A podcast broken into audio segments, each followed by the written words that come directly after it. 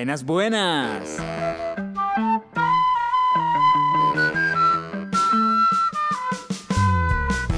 Hola y bienvenidos a Cara y Sello, tu podcast disponible en diferentes plataformas como Spotify y Apple Podcast.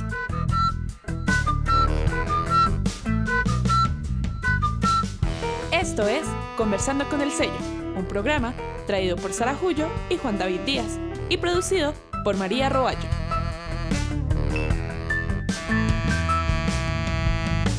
Este será un espacio para conocer el lado B de las columnas, en donde entrevistaremos a los autores y les traeremos a ustedes contenidos exclusivos.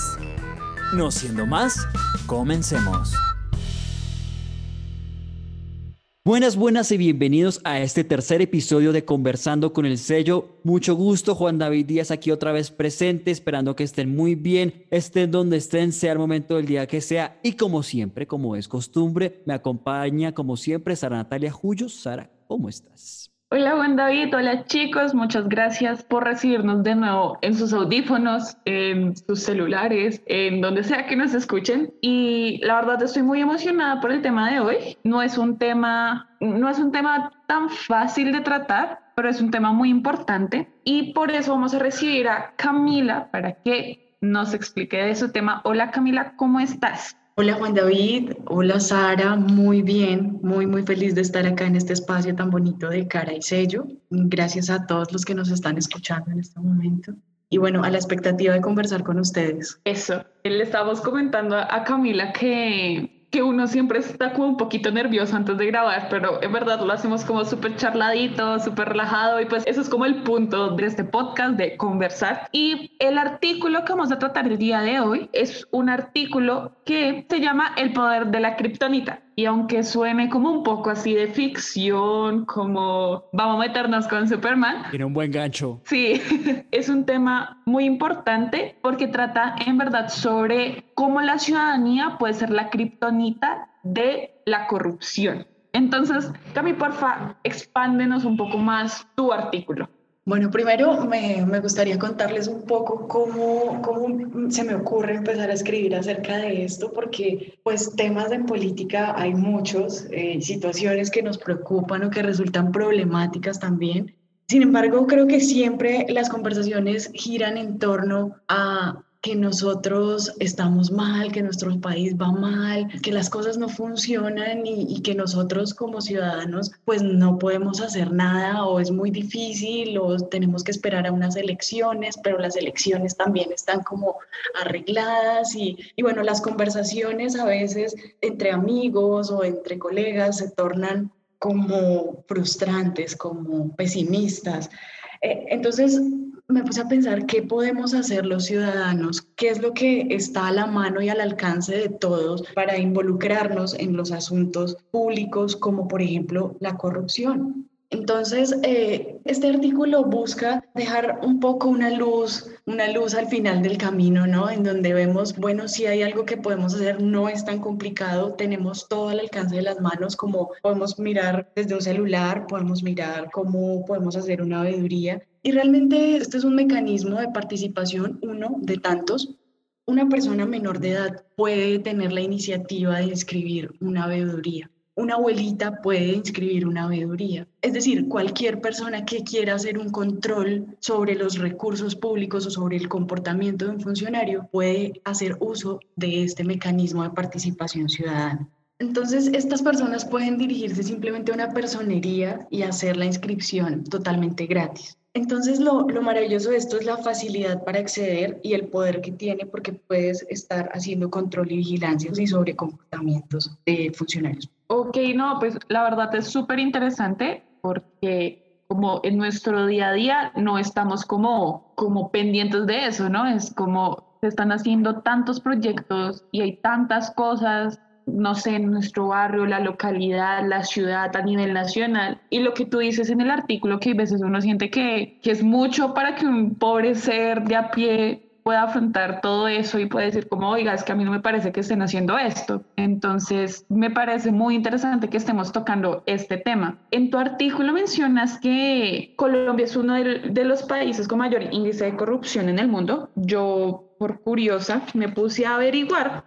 y nosotros estamos en el puesto noventa y dos, teniendo en cuenta que el puesto número uno es el que no tiene corrupción y el puesto, el último es el ciento setenta y nueve, entonces estamos como en un... No estamos tan mal, pero en verdad la percepción de corrupción sí es muy alta en Colombia, según el índice de corrupción. Entonces, bueno, explícanos tú, si tú de pronto sabes un poco más de cómo funciona este índice, cómo se mide. Eh, nos mencionaste también que, que también tenías el índice en específico de Latinoamérica. Explícanos un poco más sobre esto, por favor. Bueno, la medición de la corrupción se hace mediante una encuesta de opinión que reúne varias preguntas que giran en torno a el desvío de los dineros públicos y cómo se comportan los funcionarios. Básicamente es, es un conjunto de preguntas que giran en torno a esto y que en conjunto dan el índice de la percepción, pero es una encuesta de opinión. Ok, entonces es como a los ciudadanos de a pie le preguntan, ¿usted qué piensa de tal político o qué piensa en general de qué tan corruptos estamos en Colombia? Sí, Sara, por ejemplo, una de las preguntas que puede estar incluida en esta encuesta de opinión es si las personas consideran que para lograr algo importante en un cargo público hay que tener actuaciones corruptas. Y la mayoría de los ciudadanos, por ejemplo, en Colombia opinan que sí. Entonces, es más o menos este tipo de preguntas las que se encuentran ahí. Eh, y te iba a preguntar sobre los índices que tienes en Latinoamérica. Dentro de diecinueve países, Colombia está en el primer lugar como el más corrupto. O sea, ¿y Venezuela? Venezuela se encuentra dentro de los últimos lugares según la encuesta de dos mil dieciocho, pero ha venido en aumento durante los últimos años. Guau. Impactada. Sí, wow, impactada por dos, bueno, impactado. Porque pues con todo lo que ha venido pasando en Venezuela, en Perú, Ecuador, Panamá, pero sobre todo pues aquí en nuestros hermanos eh, venezolanos, porque desde antes de Maduro ya con el chavismo venía pues escalando casi a un alto galope la corrupción ahí, pero bueno, nosotros hemos tenido fama por mucho tiempo de, de corruptos. Y tú decías algo ahorita que eh, hay una percepción de que no puede llegar un político honesto a un cargo alto. Entonces, ¿tú consideras bajo esta premisa que un político que ya llega a un cargo alto es corrupto? O así lo percibimos nosotros, ¿no? Esa es la percepción general que hay en el país. De hecho, ya creo que el país se acostumbró a esto y hace parte de esta dinámica, porque dentro de ese mismo pesimismo uno encuentra a las personas diciendo, no, pues es que yo voy a esperar a que venga el que me pague el voto a cincuenta mil, pues es que este no me va a dar nada, pero el otro al menos me da cincuenta mil. Y vas y hablas con esta misma persona unos... un año después, dos años después, y te dice, pero es que todos los que llegan al poder son los corruptos, ¿cómo nos van a venir a ayudar o cómo van a hacer algo por nuestro departamento o por nuestro municipio?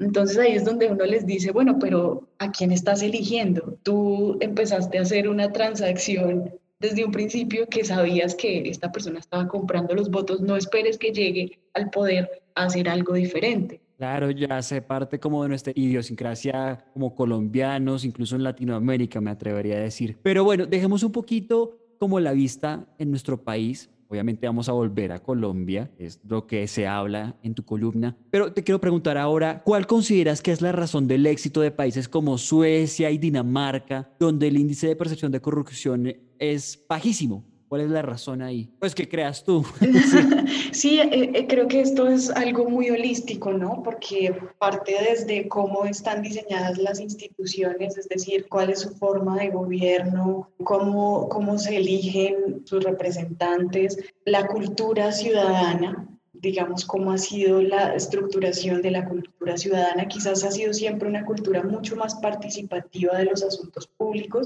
lo que hace que esta mayor participación del ciudadano en los asuntos públicos hace que el político tenga menos espacio de maniobra porque sabe que el ciudadano conoce muy bien los procedimientos, conoce muy bien eh, sus derechos y sus deberes y está mucho más cerca de las actuaciones de su Estado. De todos modos, en estos países las personas también creen que hay corrupción y creen que no está bien. De todos modos, siento que sus instituciones han estado más cerca de los méritos, de la meritocracia, y en su cultura está más, más aceptado, ¿no? El, estás en este cargo público porque tienes la capacidad de estarlo, no porque fulanito te hizo el favor o porque eres amigo del que ya estuvo. No es como esta dinámica de favores que ha estado en nuestra cultura desde, desde el virreinato.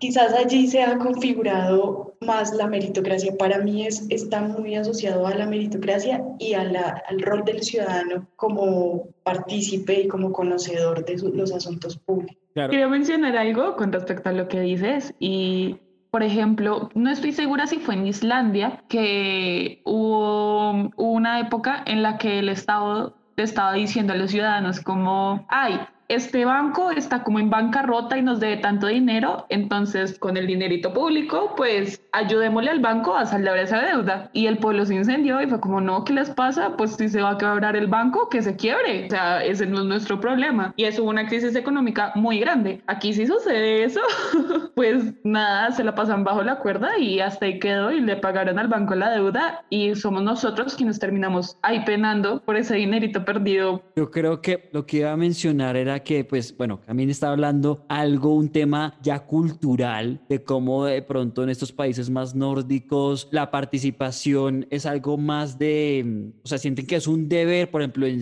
creo que Suiza, que hacen elecciones a cada rato y ya es como una costumbre. Mejor dicho, estamos hablando de cultura y de participación ciudadana. Metámonos bien con lo de participación ciudadana, que es uno de los pilares fundamentales de tu columna, Cami, que yo creo es evidente, es evidente, como tú lo señalas, que en la cultura nuestra no hay un compromiso tan alto, yo diría que casi que con el país, con Colombia como tal. Entonces, ahí la pregunta sería, ¿por qué crees que pasa esto? Que los sistemas de participación ciudadana no son tan tenidos en cuenta por esta misma ciudadanía. Bueno, pues en lo personal y como eh, en una retrospectiva de pronto de la historia también, es un tema de... de esta preferencia por el autoritarismo o por una figura autoritaria que sea quien realmente se encargue de los asuntos públicos, se encargue de la política, se encargue de suplir las necesidades o de estar atento a las necesidades del ciudadano. Y esto, como te decía, viene desde el virreinato, porque desde ahí se empieza a ver la corrupción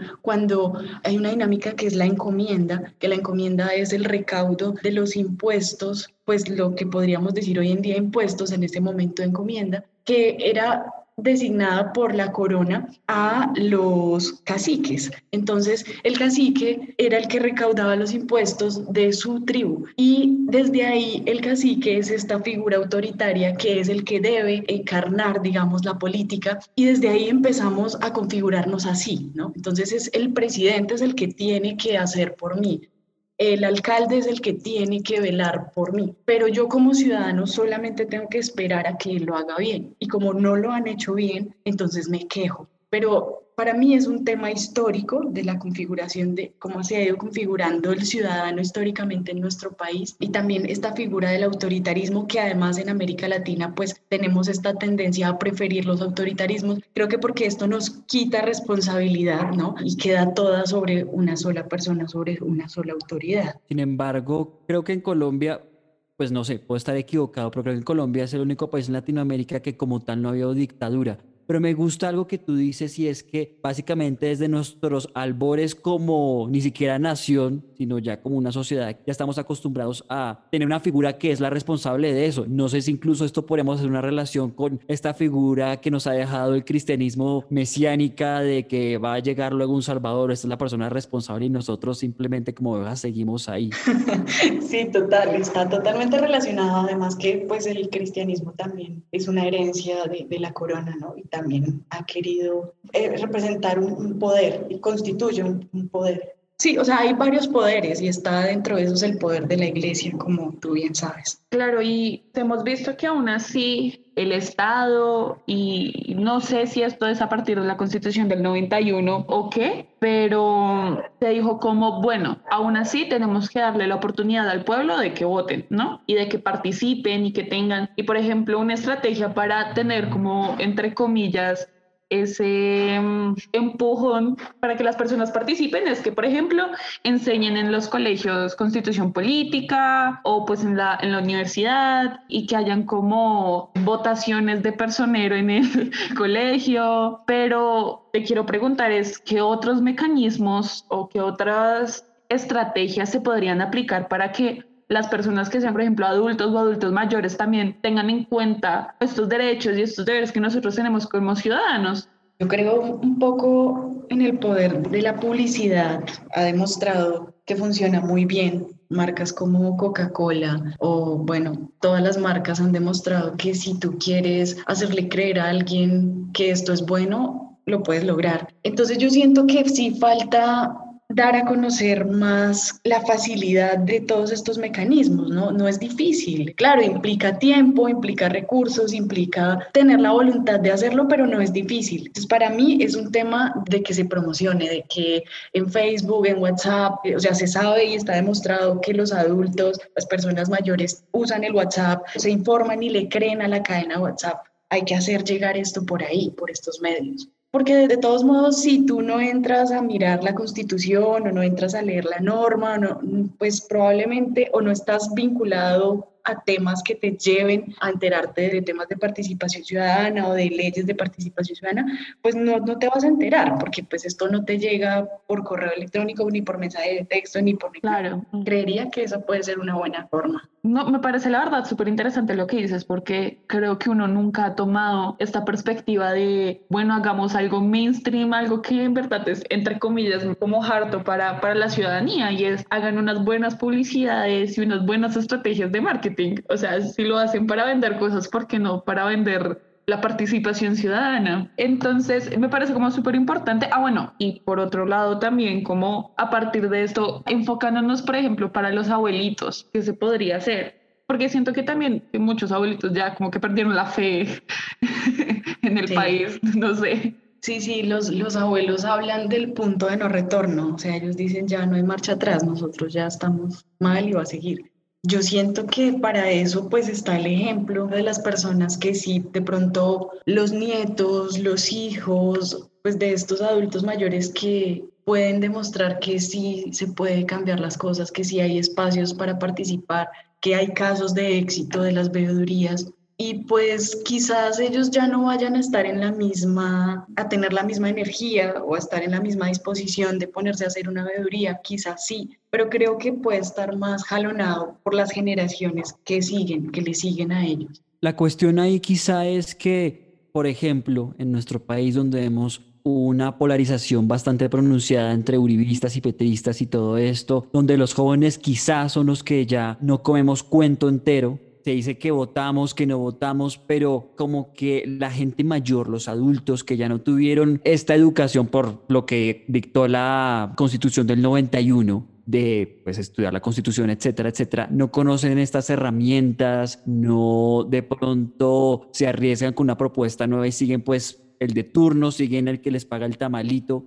De pronto hay una barrera interesante para romper, que quizá a lo mejor ahí es lo que tú te refieres, que con una buena publicidad, incluso a estas personas las podríamos como motivar y enseñarles esto, ¿verdad? Como el de tal cual, de pronto. Yo pienso que es mostrar a través de esa publicidad lo que, lo que se puede hacer y de pronto lo fácil que puede resultar para que reste esa, ese imaginario de complejidad. Creo que más que todo puede girar en torno a esto, lo que se puede hacer con el adulto, porque más allá de que sea uribista o petrista, le interesa hacer control, le interesa que el andén que está al frente tenga la adecuación para bajar con el bastón, y no lo hicieron, entonces, ah, pero es que eso, no, eso lo hacen mal, y no se va a quedar solamente ahí, sino que va a enterarse, al menos enterarse que hay un mecanismo por el que él puede gestionar algo para que eso cambie.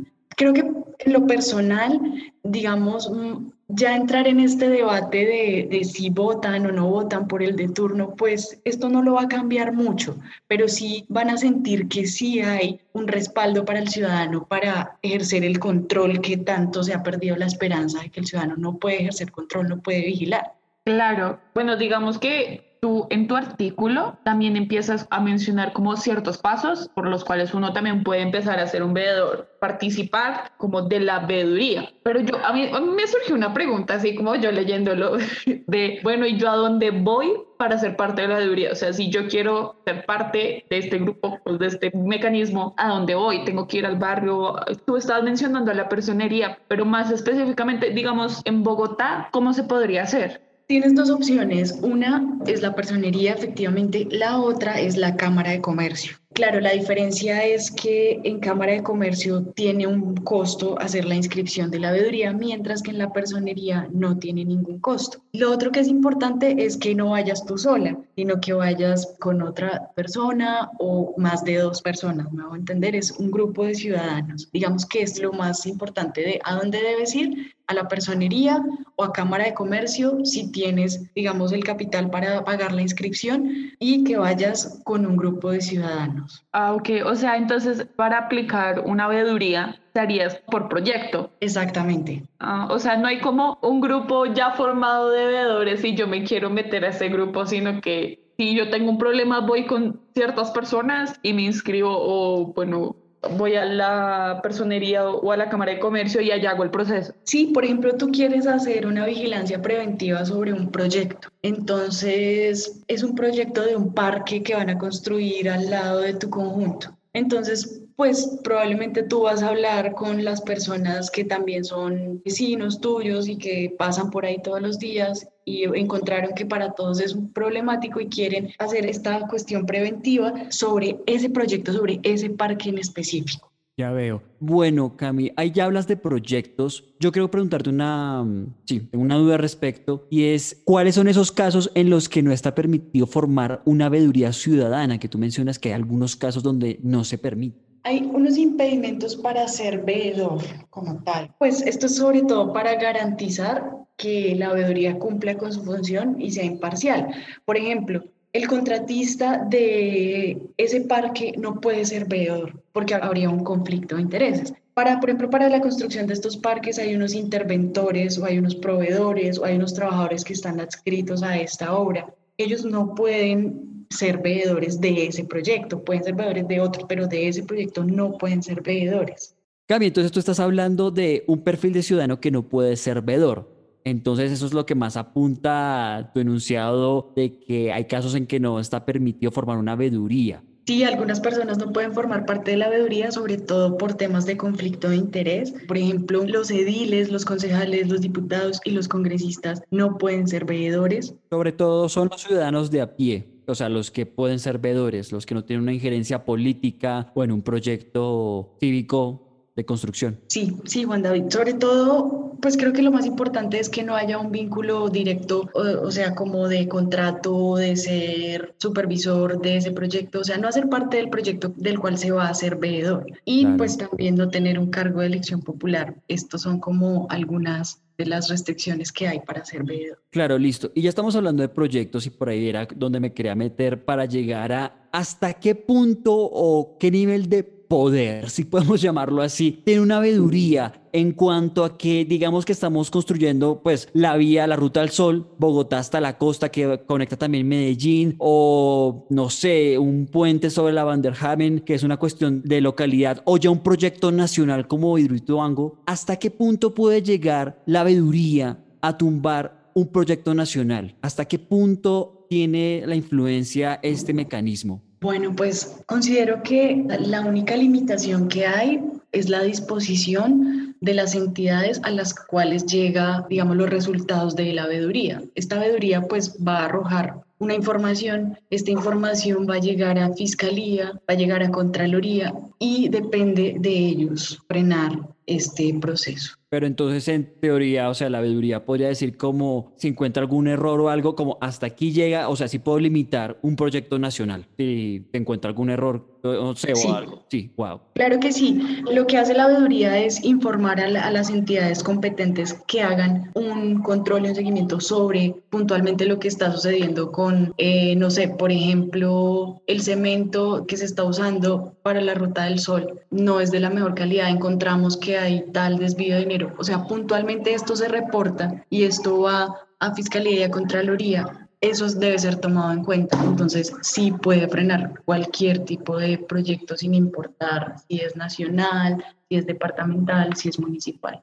Entiendo. Ahora que estás hablando de esto, de reportes, de errores, de cosas que no pasan, entonces, ¿existe una relación entre la veeduría ciudadana y la rendición de cuentas?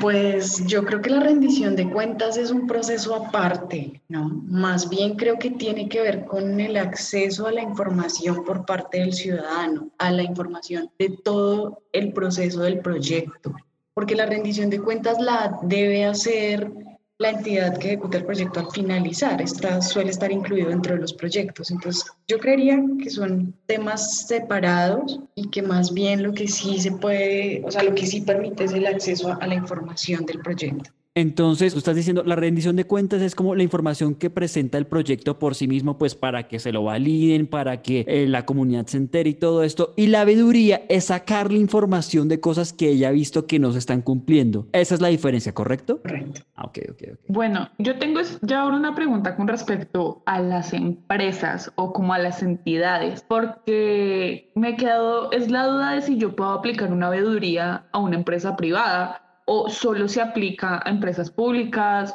o puede ser una empresa pública que tenga parte privada. ¿En qué casos puedo aplicar esta veeduría? Qué pregunta tan difícil, Sara.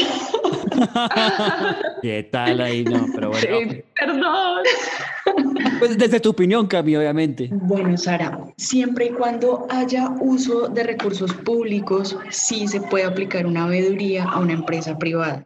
Ah, wow, ya, claro. Claro, si están tus impuestos ahí, ya puedes hacer la veeduría, básicamente. Sí, claro que sí. Donde haya plata del erario, ahí. No importa si es una organización no gubernamental, si es privado. Ok, entonces chicos, ya saben, si quieren ver su plática bien invertida, hagan veeduría en los proyectos que se sepa que, que es la plática de ustedes, de sus impuestos. Sobre todo ahorita con esta aclaración de renta, hay que estar pilos porque... Hmm. Sí, uh-huh. Bueno. Bueno, en tu artículo mencionas que uno de los retos para la implementación de la veeduría es, entre comillas, parafraseo, cuando los servidores públicos asumen conductas defensivas frente a las veedurías y creen que pueden resultar afectados por la entrega de información. Pero mi duda queda es, ¿afectados en qué punto? O sea, ¿si afecta a la empresa o los afectan a ellos personalmente? ¿Cómo me pueden estar echando si doy esta información? ¿O porque me pueden robar la información de la empresa si yo doy esta información para la veeduría? O sea, ¿como afectados en qué punto? Y es una afectación personal, Sara, es de todos modos el miedo de denunciar o el miedo de mostrar algo que de pronto tiene malos manejos, pues representa un riesgo y más en nuestro país. Entonces, es probable que los funcionarios a veces tengan esta conducta porque se puede ver afectado tanto personal como laboralmente. Claro, uy, y ahí está más delicada la cuestión, ¿no? Porque pues se afecta a la empresa, pues, entre comillas, nos afecta a todos. Si yo estuviera trabajando en la empresa, pero cuando ya es como personal, y, y ahí no entraría como alguna u otra um, entidad, en caso tal de que sea como difícil sacar información o algo así. Defensoría del Pueblo, Fiscalía, Policía, si se trata de pedir protección, aunque yo creo que sí se ve perjudicada tu tema personal o tu tema laboral por hacer público la información, es porque estás involucrado en algo que no va bien.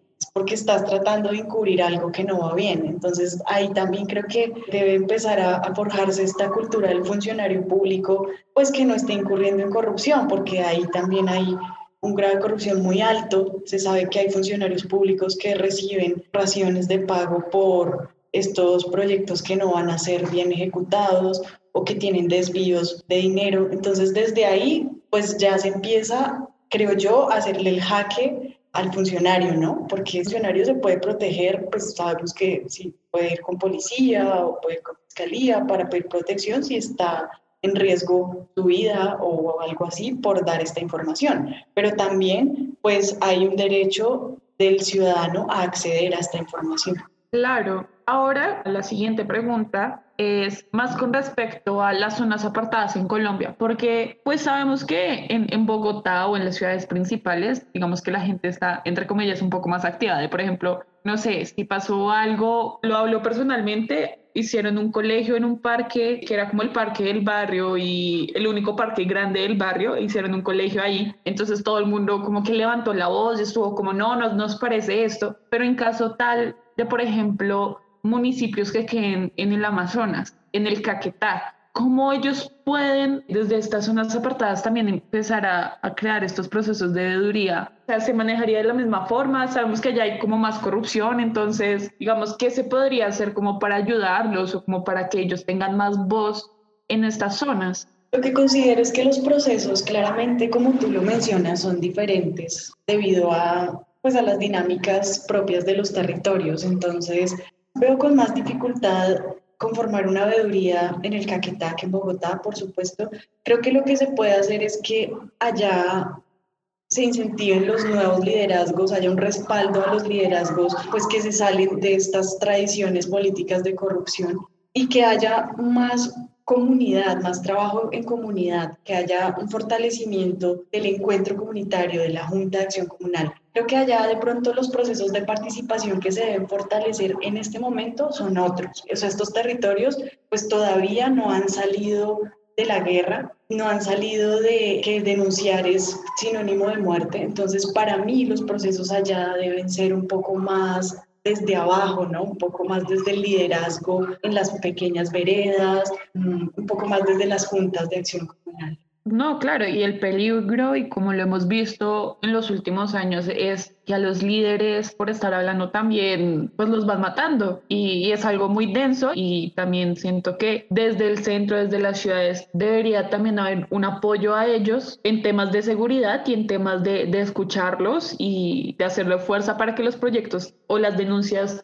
que ellos estén haciendo también salgan a la luz y tengan como un progreso. Claro, de todos modos, pues yo creo que esto recae, y sí o sí recae sobre los líderes políticos que ellos tienen. Por eso ya esto es otra problemática pues de los líderes sociales, porque ellos son los voceros, ellos son los únicos que pueden respaldar procesos de veedurías en estos territorios. Entonces, bueno, la complejidad de nuestro país es demasiada y creo que en estos espacios la veeduría todavía representa mucho riesgo, ¿no? Claro. Sí, no. Generalmente cuando sucede una catástrofe, un asesinato de algún líder social o lo que sea, se hace un consejo de seguridad, va el presidente, vamos a aumentar la policía, etcétera, bla, bla. Pero pues después luego siguen matando a los líderes sociales, la veeduría, etcétera. Pero sí, es lo que tú dices, es bastante complicada la situación en nuestro país. Para cerrar, Cami, te quería preguntar, estamos hablando de la veeduría ciudadana, que es una manera de hacer frente a la corrupción. Y en Latinoamérica, me atrevo a decir, es un problema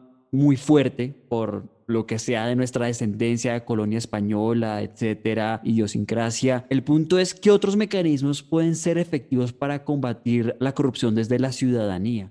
Bueno, pues otros mecanismos pueden ser las acciones populares, las acciones de grupo, y también la cotidianidad. En cuanto a no actuar como corruptamente, supongo que te refieres. Sí, Juan David, porque finalmente nos acostumbramos también a pagarle al policía, a pagarle al señor de Codensa, y esto es incurrir en corrupción. Entonces creo que si empezamos a mitigar también estas pequeñas acciones cotidianas y hacemos uso además de las constitucionales, pues todo esto va a avanzar por una buena vía. Claro, claro, Cami.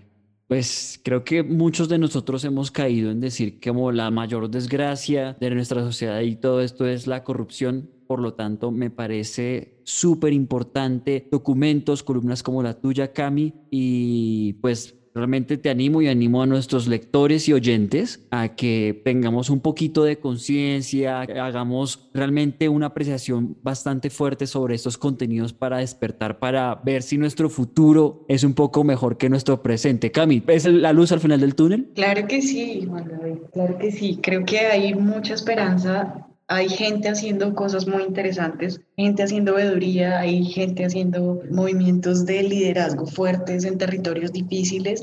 Entonces hay, hay una luz muy grande y definitivamente, bueno, primero leer, informarse, pero también decidirse a saltar y dar ese paso y ese salto hacia participar y realmente conformar veeduría. Claro, ¿no? Y nosotros que venimos de hace un tiempo relativamente corto, mediano, de una consulta anticorrupción, creo que eso ya demuestra que estamos yendo en un camino, ya sí, hay una luz. Bueno, Cami, ¿la pasaste bien? Sí, no, todo en orden, el examen. Ustedes son muy chéveres y todo, y sí estaba un poco nerviosa, pero no, muy chévere tener el espacio para hablar de esto y dejarle a la gente como una pequeña semillita para que las cosas puedan ir mejor en nuestro país. Claro que sí. Ya sabes que eres bienvenida, este es tu espacio, este es el espacio de nuestros oyentes, nuestros escritores. La verdad, estos temas son muy importantes y yo aquí, siéndole sincera, yo tengo un trauma con la Constitución Política porque en el colegio me hicieron aprenderme literalmente como todos los artículos de la Constitución. Entonces uno queda como un poquito traumado, pero la verdad es muy importante y, y son conocimientos que uno como ciudadano debe tener y debe aplicar. O sea, no solo saber si los de memoria, sino aplicarlos. Y por ejemplo, me parece súper chévere que hayas escrito esta columna porque estás aplicando de cierta manera tu ciudadanía de, hey, está pasando esto y estos son los mecanismos que podemos utilizar. Y no es solo como para la, entre comillas, la Karen Mamerta que se quiere quejar por todo y quiere poner tutelas por todo, sino para temas importantes y temas serios que nos afectan a nosotros día a día, nuestras comunidades, nuestras localidades, en donde sea que estén viviendo. Entonces, de verdad, muchísimas gracias por estar con nosotros esta noche para nosotros. Y a todos nuestros oyentes, recuerden que pueden leer la columna de Camila en doble u doble u doble u punto cara guion sello punto com y se llama El poder de la Kryptonita. Recuerden también que pueden leer muchos más contenidos, que cualquier pregunta que tengan nos la pueden hacer en nuestras redes sociales. Y pues este es un espacio abierto. Muchísimas gracias por escucharnos. Nos escuchamos a la próxima. Que estén muy bien.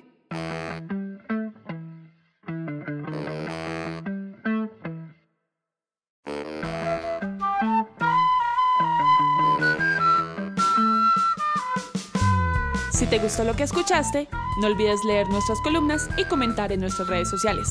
Tus preguntas podrían aparecer en el próximo capítulo.